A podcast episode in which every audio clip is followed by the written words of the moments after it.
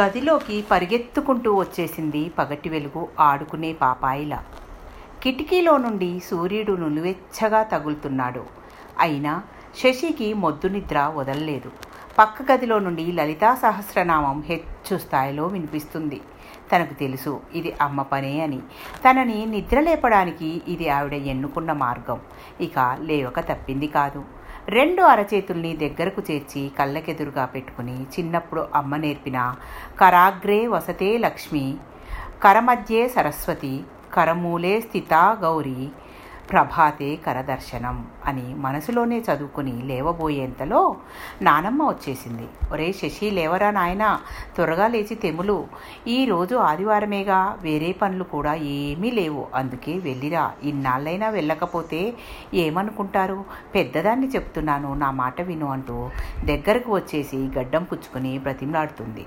తనకు తెలుసు మంచం దిగడానికి ఏ మాత్రం ఆలస్యం చేసినా అమ్మ కూడా వచ్చి ఇదే పాట పాడుతుంది. పైగా ఏడుపు కూడా మొదలెట్టేస్తుంది.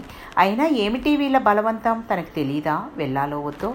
కట్టుకున్న భార్య మీద అంత ప్రేమ లేని వాడినా? కాకపోతే ఆ పుట్టిన బిడ్డే తనకొద్దు అని చెప్తున్నాడు. అసలు మొదటి నుండి చెప్తూనే ఉన్నాడుగా. ఆడపిల్లైతే వద్దని. వినరేంటి? పైగా వాళ్ళ బంధువుల్లో బోలెడంతమంది పెంచుకుంటాం ఇవ్వమంటున్నారుగా. ఇచ్చేయొచ్చుగా. తను అనుకున్నట్టుగానే అమ్మ వచ్చేసింది. మళ్ళీ మొదలుపెట్టేసింది. ఏంటమ్మా నేను వెళ్ళను అని ఎంత చెప్పినా వినరేంటి? ఎంత పెంచినా ఆడపిల్లేగా? ఎందుకంత కష్టం ఇచ్చేస్తే పోయేదానికి? అంటుంటే అమ్మ మధ్యలోనే అందుకుంది. ఎందుకురా? ఆడపిల్ల ఆడపిల్ల అని అంత కేవలంగా మాట్లాడుతున్నావు? అమ్మగా ఆడపిల్ల కావాలి ఆలిగా ఆడపిల్ల కావాలి. కూతురుగా మాత్రం ఎందుకొద్దు? నీలాగే నా తండ్రి కూడా అనుకుని ఉంటే ఈరోజు కొడుకుగా నువ్వు ఉండేవాడివి కాదు. మీ మామగారు అనుకుని ఉంటే భర్తగా కూడా ఉండేవాడివి కాదు. అసలు నీ ఊసే లేకుండా పోయేది. అందరు తండ్రులు నీలాగే అనుకుంటే రాబోయే తరాల్లో ఆడపిల్లను కథల్లో మాత్రమే వినాల్సి ఉంటుంది. అమ్మ జాతి అంతమై మనిషి జాతి అంతరించిపోతుంది. నీలాంటి తెలివితేటలు జంతువులకు ఉండవు కాబట్టి అవే రాజ్యమేలుతాయి. ఒరే శశి మళ్ళీ మళ్ళీ చెప్తున్నాను. కావాలనుకుంటే నీ కూతురుని నన్ను ఇద్దరినీ కావాలనుకో లేకపోతే ఇద్దరినీ వద్దనుకో ఇంతకు మించి నీకు చెప్పేదేమీ లేదు అంటూ చాలా కోపంగా వెళ్ళిపోయింది.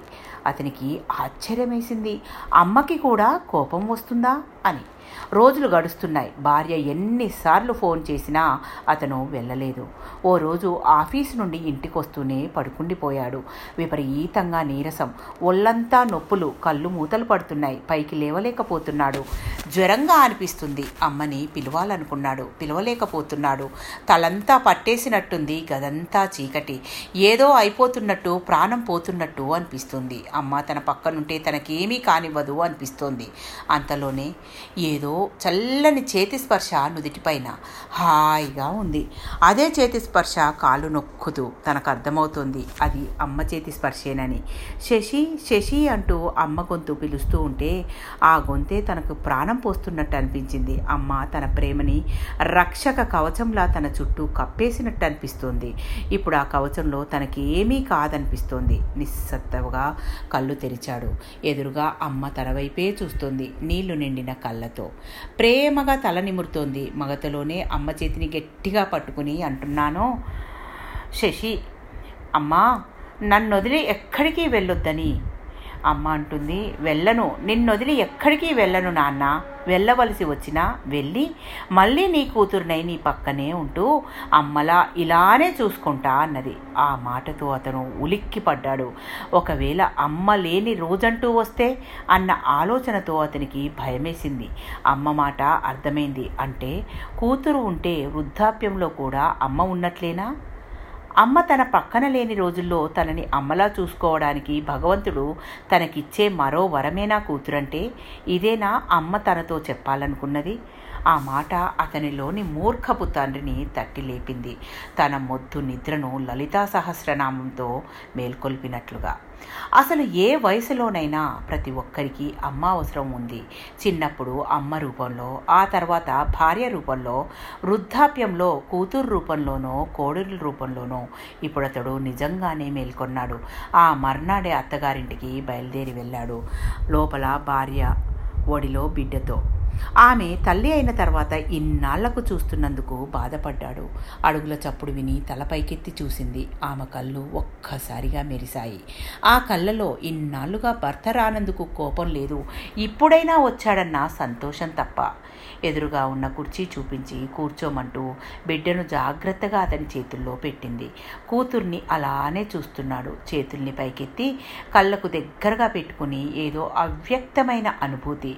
ఆ చిన్ని చిన్ని కాళ్ళు చేతులు కదిలిస్తుంది. అలా కదిలించేటప్పుడు ఆ చేతులు తన చెంపల్ని తాకుతుంటే తను చేసిన తప్పుకు అమ్మ మెల్లగా దండించినట్టు అనిపించింది తలను తాకుతుంటే ఆ తప్పును తెలుసుకున్నందుకు అమ్మ మెచ్చుకుంటూ తలని నిమిరినట్టు అనిపించింది ఆ చిన్ని పెదవులు సున్నాలా చుట్టి ఏదో పలుకుతున్నప్పుడు ఆ పలుకు ఆ తండ్రి చెవులకు ఓంకారంలా అనిపించింది.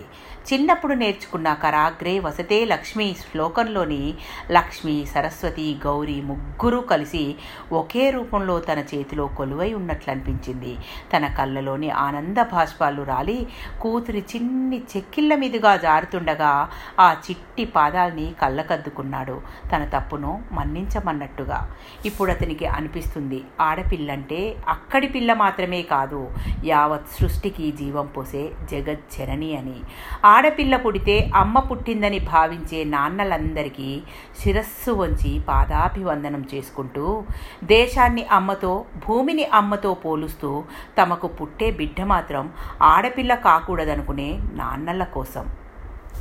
థ్యాంక్ యూ మీ పద్మజ.